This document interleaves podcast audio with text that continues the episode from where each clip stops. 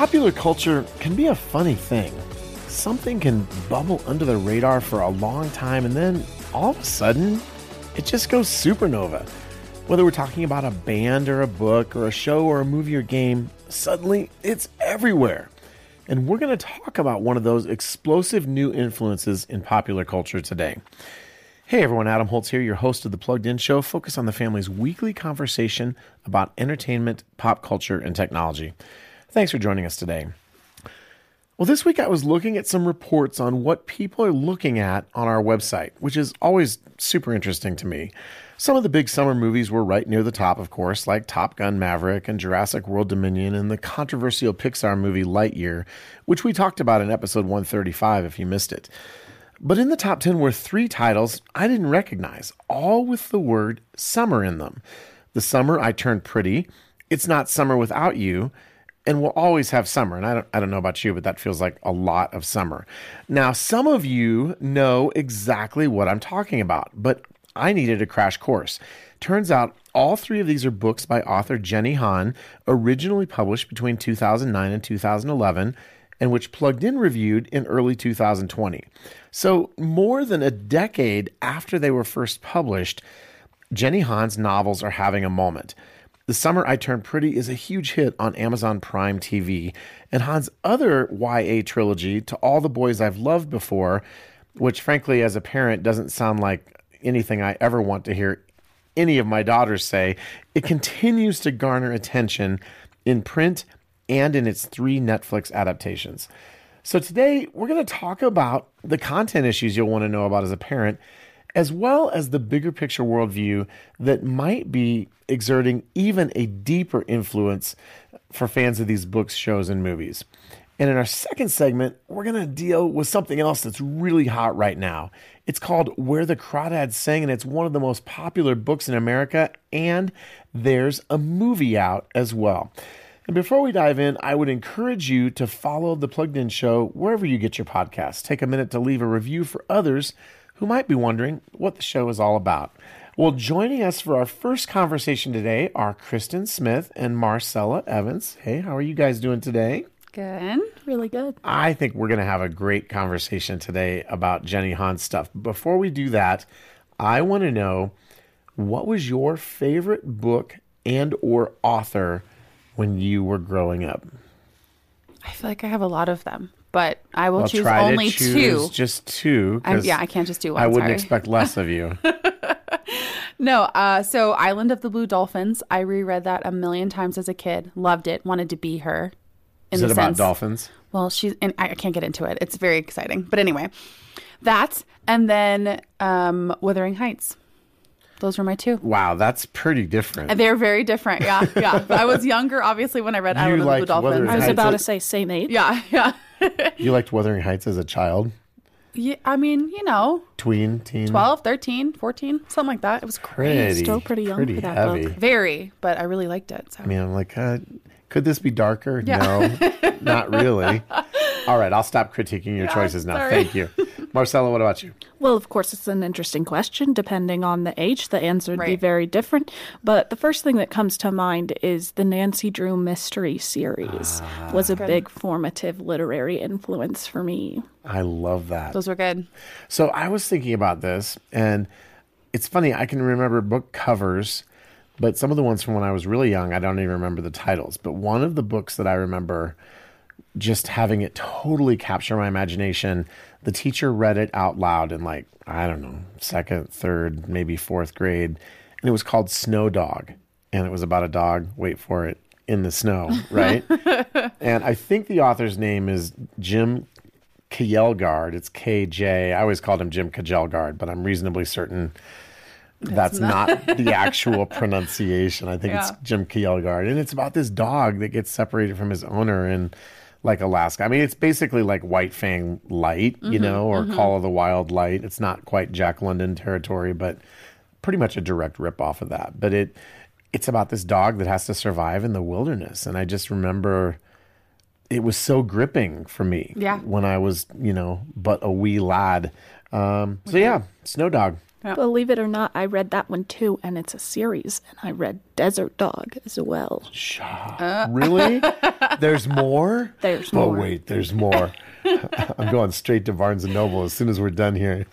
So, obviously, when we're young, um, and as we get into our teen years, and I think you're right to point out that books have a different kind of influence on us depending on that stage of our development. But but books can really capture our imagination, and you know, even in our screen-based culture, books are still a huge thing. But you know, people who make movies and TV are always keeping their finger on the pulse of what's happening. It's like, what's hot? Yeah. What are the kids into? Let's make that into a, a movie or a TV show. Um, and so, with each generation, we have new voices that are writing about, and I think really helping to define what that generation's values are, what we believe, how we're supposed to act and live.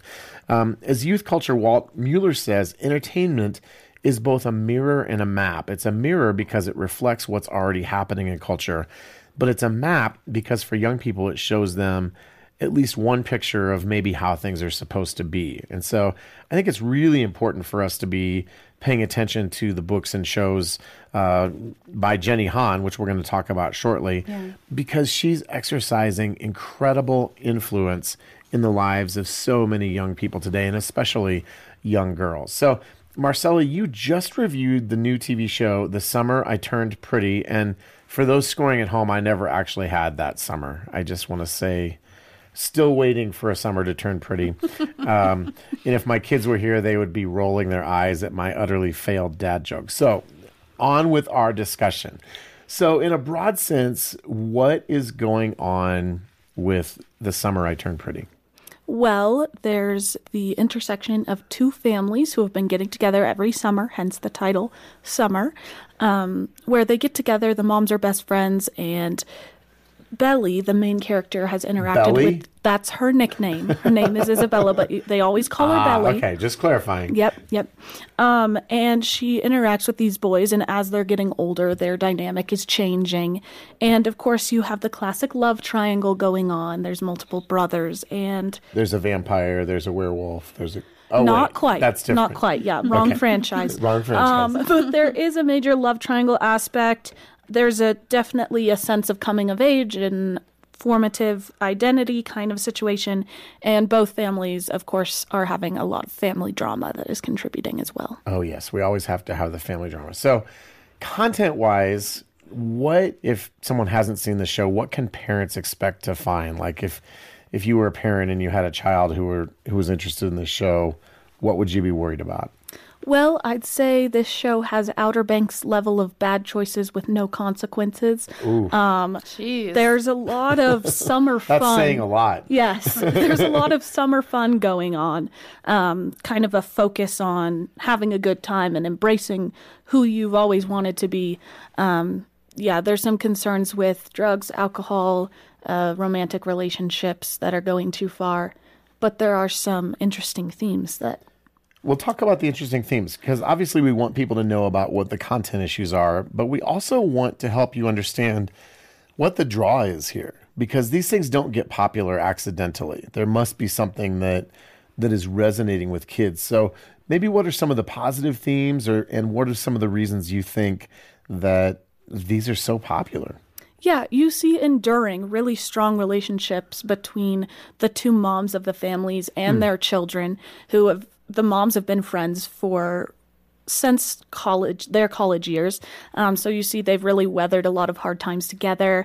Um, the kids all really are loyal to each other in the sense that they want to protect each other and um, there a lot of the relationships are refreshingly realistic in the sense of they have struggle in their relationship but they last through that struggle um, which is fun for teenagers who are still forming those relationships that'll last a long time hopefully as they get older All right. Well, Kristen, you reviewed all three of the To All the Boys I've Loved Before movies. We must have been wanting to torture you by giving them. No. I enjoyed them. Two part question. yeah. As you listen to Marsella talk about Mm-hmm. this new television series based on Jenny Han's stuff, Yeah. does it sound similar to what you saw with To All the Boys I Loved Before? Or what are the kind of comparative points here? It actually sounds more like the kissing booth. Okay. um, in that well the kissing booth is what a trilogy i believe at this point um, and there was like a lasting friendship and so families got together. So with to all the boys i loved before it's really this one young girl who is far more reserved. She's not sexually experienced and she a few letters get mailed out by her her younger sister to all these boys that she's liked and now she has to deal with the aftermath of that.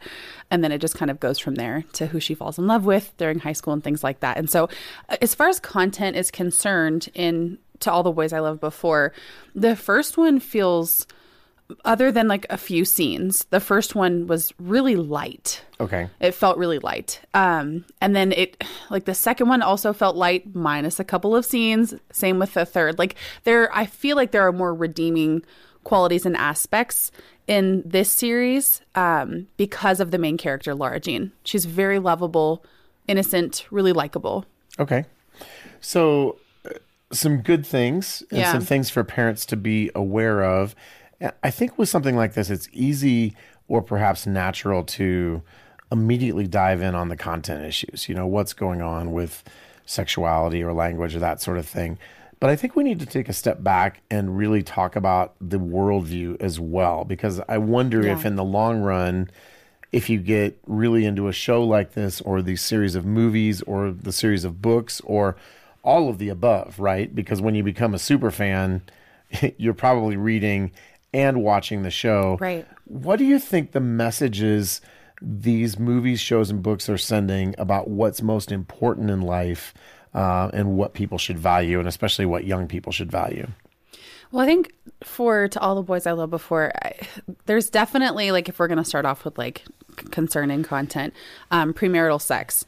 So with Lara Jean, it's she's very forward in the first one that this is not something like she's not wading into it, and not until the third one, until she, it's like after prom, does that happen. Okay. and that seems to be a really popular thing in lots of movies. There's something about prom night that like you lose your virginity and then you move on to college and now you're I don't know more experienced or something.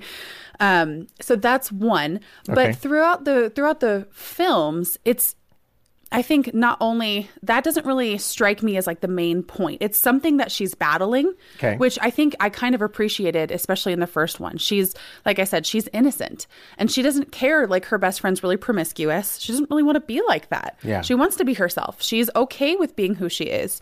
And so another worldview that creeps in, it's kind of that like parents are okay with this. Okay. Like parents kind of give the green flag to, hey, if you're going to have sex, just make sure you use a condom or make sure you're on birth control cool or like parents, quote unquote. yeah, yeah.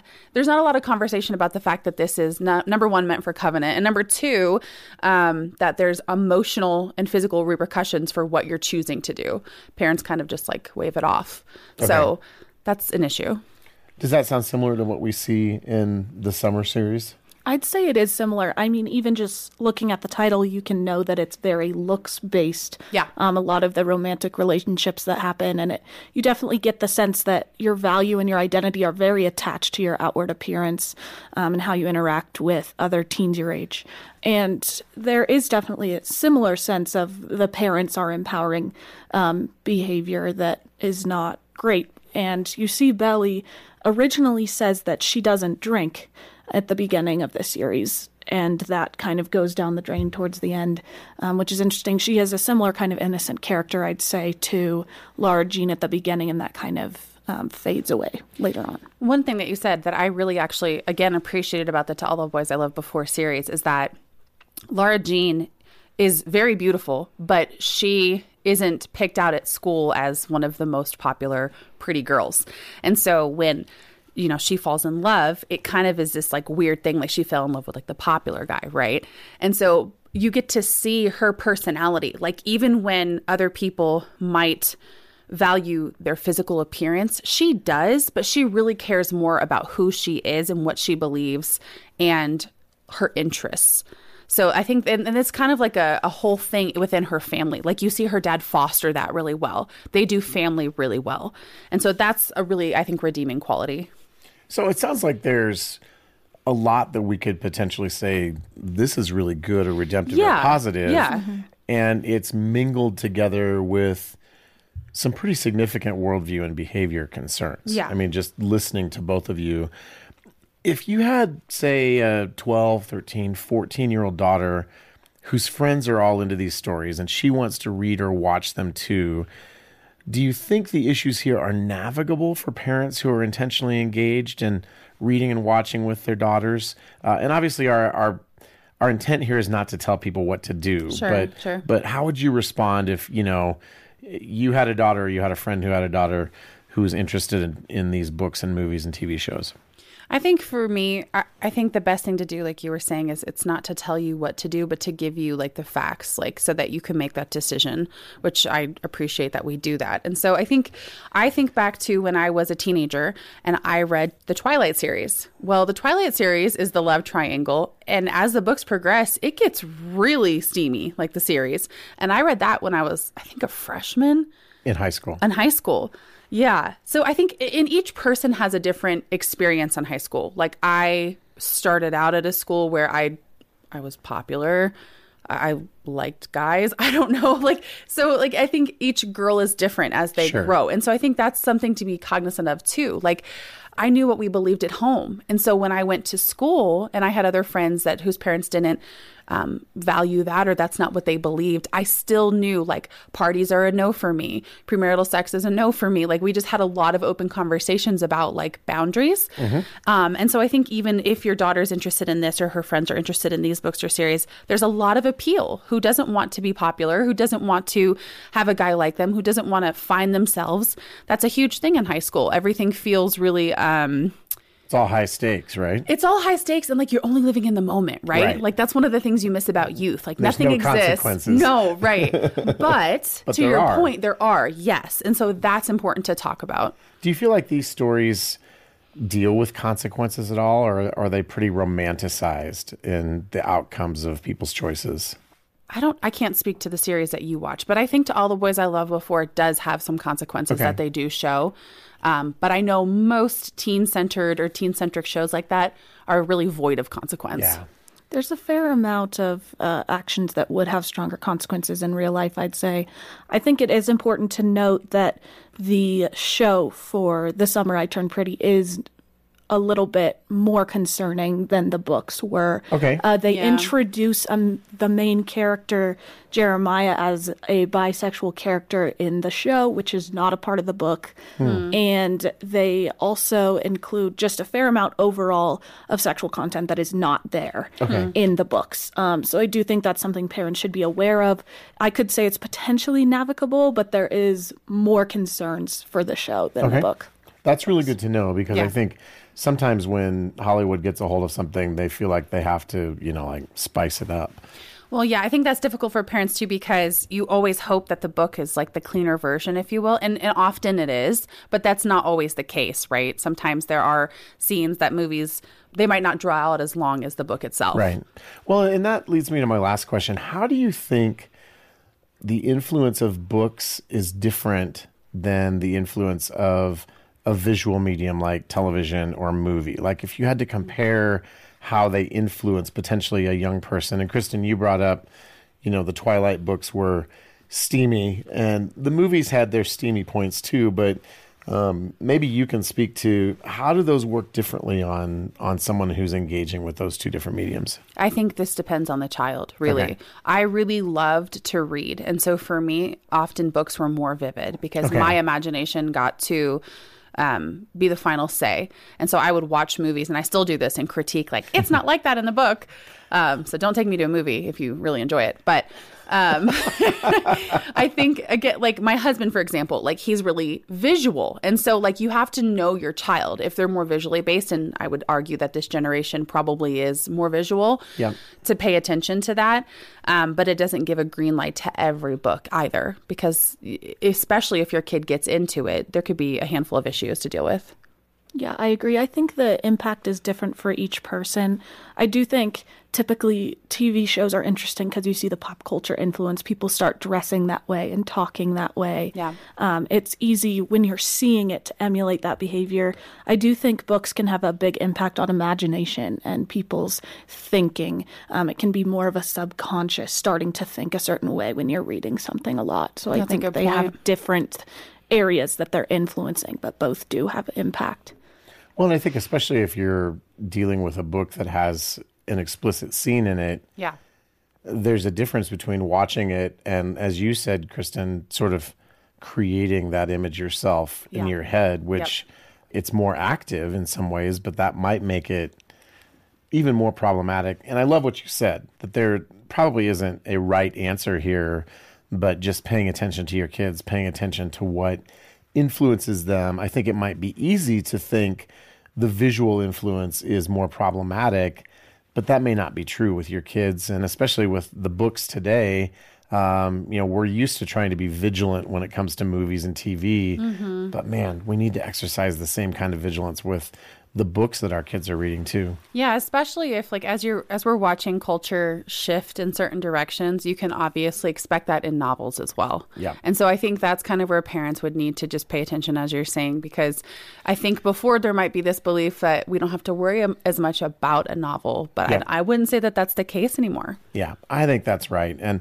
I hope as we have discussed Jenny Han's um, books and the TV show and movies that have come from them today, it's helped you to know a little bit more about it if you have a daughter who is interested or has friends who are interested. And just a reminder that we have to think critically about these things as they come at us. There are some good things here, there are some problematic things here, and it may be that it's an opportunity for you and your family to to dive in together and really think critically about it. And it may be that you say, you know what, we actually don't want to let that story in. Yeah. Uh, that's not the influence that we want to give it. Uh, and you go a different direction. So, you know, each week at the Plugged In Show and also at pluggedin.com, what we hope to do is to give you the resources you need to make the best decision for your family on any given book, movie, video game, all of the things that that we review. And we hope that our conversations also spur you to think more deeply about how our faith intersects with the choices we make with regard to entertainment and technology. So, thanks, guys. Yeah, thanks. Well, we're going to spend some more time talking about another book that is incredibly hot right now. It came out in 2018 and it's called Where the Crawdads Sing by Delia Owens. And even though it came out a couple years ago, it's the best selling book this year. And no surprise, again, Hollywood is all over it. You know so, Uh, we're going to start with the movie, and, and we're bringing in Bob Hoose to talk about that. Uh, but we're going to talk about the book too, because Marsella just read the book and reviewed it for Plugged In as well. And and if you didn't know, we review books at Plugged In. Oh, so yeah. uh, movies are kind of our bread and butter, but we're really trying to keep our finger on the pulse of of the books that people are interested in these days as well. So, Bob, you saw the movie. Right. Tell us about the plot and maybe the biggest concerns parents might have with a thriller that I think is aiming a little bit older age wise than the conversation we just had. But it's still dealing with some of the same pluses and minuses that you guys were just talking about. Uh, it's essentially a story of a young woman by the name of Kya Clark. And uh, she, we, we actually see different aspects of her life as they do flashbacks back and forth. But the general thrust of it is that when we meet Kya Clark, she's a young woman and she's accused of murder. And uh, because someone is found in the swamp and he's dead. And they instantly point a finger at her because the townspeople, she doesn't live actually in town, she lives outside in this marsh area. so are we in like Louisiana, Mississippi, somewhere it's uh, in it's, that neck of the woods? Off, off a little town called Barkley Cove, North Carolina. North Carolina. Okay. And, uh, and so we are but it's flat- it's swampy. yeah, yeah. so she lives out there in that marsh, and so everybody called her the Marsh Girl. In fact, she. Well, uh, let me start here. She is part of. Uh, she was part of a family when she was a little girl, who was so that was sort of dominated by an abusive father, and and be, he was so abusive that bit by bit all the family members left except for little Kya. Uh, he beat up his wife and she walked away, and Kya is left, and then eventually Dad leaves too, and so Kya is all by herself in this marsh, f- trying to figure out how to survive. And this is about her story then, as she she still has this longing to connect with people around her, but there are no people around her. Because she's And- in the swamp by herself. Right. Um, And the few people that she does connect with, she creates these or, or forms these relationships with that are very lasting. But in any case, the idea, it, the story is sort of part court case because she's accused of murder. So it's got kind of a John Grishamish feel to it, And, maybe. and we see all the clues and all the elements that go into the story as it's laid out to us in flashbacks. And it's part biography as we see that her life over the course of her life. And then it's part romance too, because she falls in love. And the film is very interesting. In fact, it's a very appealing film, to be honest. Now, I, I haven't read the book like you guys have, but um, well, we're going to have Marsella weigh in here in just Yeah. a minute on how they But- compare and contrast. But the book has a real appeal about it, even though it has some issues. It's got some problems too. I think part of the reason that it is as appealing as it is is because of some of the director's choices and the choices made by Daisy Edgar Jones, who plays Kya. okay. She she makes this woman gracious and gentle, and you care about her. You really you really are. In fact, she makes her so likable that it sort of helps mitigate some of the edgier parts of Like when the she film. kills somebody, you roll it. you Well, know. we don't see the murder, by the way, um, but there is a murder that's a part of it, and someone actually gets away with murder. But I won't give away too much. Uh, the, uh, the Spoiler warning. That's right. The, the thing is that because of the way the film is created, there's a gentle grace about this Hmm. film that that really draws you in. Uh, but those edgy parts are still there. Mm-hmm. Um, there's some sensuality in there. There's some sexual moments. We don't see nudity, but we do see like bare shoulders and that sort of thing, and some sexual interactions. And I, but I think the thing that is the the most problematic is the uh, misogynistic violence. I mean, w- women being hit in the face, you know, and and there's this potential rape scene and some really disquieting moments in the film that you've got to navigate if you're going to watch this. So, as an overview, I would say here's my assessment.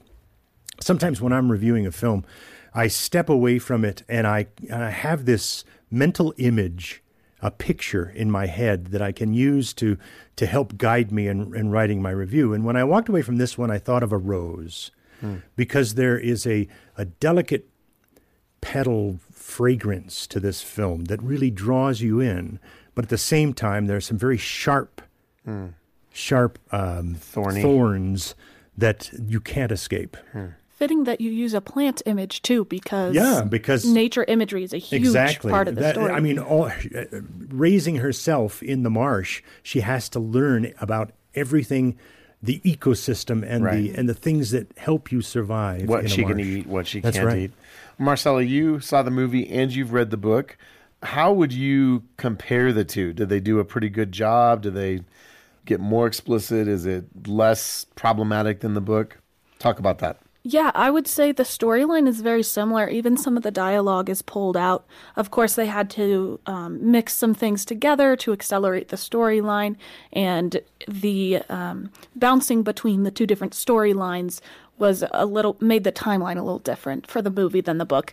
As far as concerns, I would say that the movie is a little bit less difficult um, to process than the book. There was some heavy parts to the book um, that, as we were talking about earlier, with the imagination, and it's difficult to um, read the descriptions in the book. The movie was a little easier for me um, watching it, and they try to kind of avoid some of the heavier parts while still getting the general tone. Which I'm sure across. the rape scene was probably one of those. Yes, it was one of they, them. They, they were fairly light-handed in that one to get us through that. It's, without- it's a PG 13 movie, correct? it is. It is. So, I mean, I think this is an interesting case where they wanted to take a popular book Yeah. that had some really hard things in it, and they might have actually dialed down the content a little bit I think so. in the movie, which again, I, it seems like you almost have to take it on a case by case basis here. right. Um, but especially if you see a movie that you love and you find out, oh, it's based on the book. I mean, my guess is you're going to have some people picking up the book because they like the movie. Right. And, we've got a review, as you said, of Yeah. that as well. All right. Well, thanks for bringing us up to speed on Where the Crawdads Sing.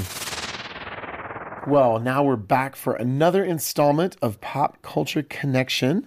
And we have Kristen Smith and Marsella Evans and myself and our producer Ashley with questions that she's going to ask us. And our job is to come up with as many awesome answers as fast as we can. And actually, speed is probably more important than awesomeness. But hmm. we're going to just answer your questions. And I think it's always entertaining, regardless of what happens. Yes, it's always fun. This always feels fun. more pressured because Jonathan's not here. Like I expect him to win, and so I can lose. And now what do we do? Adam's Well, gonna win. Just know that last week I failed badly. And so I feel like I'm under pressure to redeem Okay. myself. Maybe it'll be Marsella. yeah. Well, we'll There we go. all right. All right. Well, let's have Marsella go first this oh, time. All right. We'll Oh, pick no. a good No, one you're, for no, you. oh, yes. Oh, you can yay. get it over with. Love that. All right. This is a good one. What do you think is the best Pixar movies for families and why? That's a difficult question. Um, I just recently watched Inside Out with my friends again. I love that one a lot. Uh, the Toy Story movies can be fun. I think. Oh no, I'm blanking on what the difference between Disney and Pixar. Um, Cars is a really good one. My family has loved that one. Finding Nemo. Finding Nemo is excellent as well. That's not my answer, but it is a good answer. Uh, well, we got a great list of them. What makes them so good for Um, families? I think those ones are particularly appealing because there's characters that um, kind of can relate to parents and characters that can relate to kids, and they deal with some emotional things that kids genuinely experience in real life. So, Awesome. All right. Well, four points for that one. Woo! not bad. All right, Kristen. All We'll right, have you go next. let's do it. All right. I know. I should be cheerier about this. It's a game after all. My goodness, Kristen. Well, you should have been here last week with Bob Hoose because he was not cheery at all. So Who's not happy? Great. we love Bob, though. We're, we're glad that, That's that he participates. Yeah. Uh huh. All right. This is one that we've asked a couple different times, but Oh. different people, not you. okay. Harry Potter or Lord of the Rings? Which franchise is better and why? This is absolutely impossible. Okay, I'm going to have to say Lord of the Rings just for the sake of the classic. It's far more descriptive. I feel like you get lost in the world maybe more than Harry Potter. I don't know, that's difficult because I want to be part of all the houses. But anyway, um goodness, I think the poetry in the novels is like outstanding. Um I think Oh, see, I'm terrible at this. I think the battle itself is far more epic. Awesome. Very cool.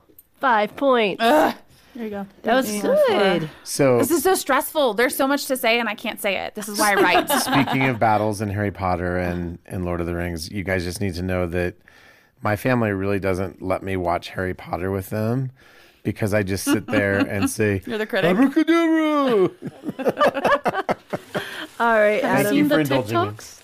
I haven't. That's a whole TikTok thing. Oh, really? Little do you know, you're talking about a trend oh, right now. Wow, see? Wow, Adam, you're so popular. I know. Here I thought I was just being a dorky dad, but I'm totally with it. Nice. What do you got for me, Ashley? All right. This is very good pertaining to our conversation today. Okay. You open your front door to the world of your favorite book. Where are you and what do you aim to do there? Oh my goodness. Question. I mean, it's got to be Mos Eisley in Star Wars, right? Because there's so many things to explore. There's so many spaceships. We've got aliens of different kinds. We've got droids. We've got sand. We've got joy. We've got fun. We've got seasons in the sun. And there's a lot of sun because there are actually two suns Yes, that indeed. sunset over Tatooine every single day. And if you're lucky, maybe the Millennium Falcon's there. You can see Chewie. You can see Han. No, this is Yeah. so unfair. That was like the best answer I've ever had. It was really good. good. You did really good. good. And there is a book version of Star Wars. Yes, there Yes. is. So that, that There does it make sense. All right. I That got nine thing. points for you. Yeah, that way to go, Adam. I am on my game today. That was a good Nice. question. you know, way makes go, up for last week. Yes. So, all right. Well, hopefully you enjoyed our latest installment of Pop Culture Connection. You know, when you when you look at everything that is problematic in the entertainment industry for a living, it's important to just sit back every now and then and recognize that we can have some fun too. So, hopefully you can have fun as we have fun.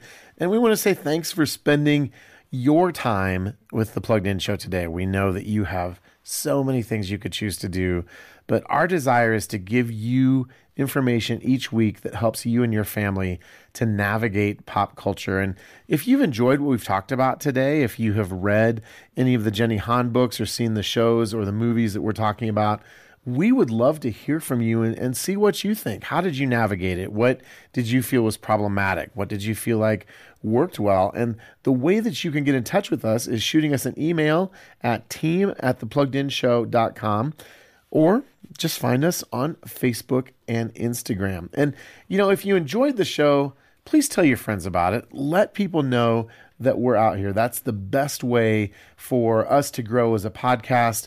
And we would love to have you really helping us with that process. And you can also leave us a comment on Apple Podcasts or whatever podcast player you use. Well, thanks again for spending some time with us today.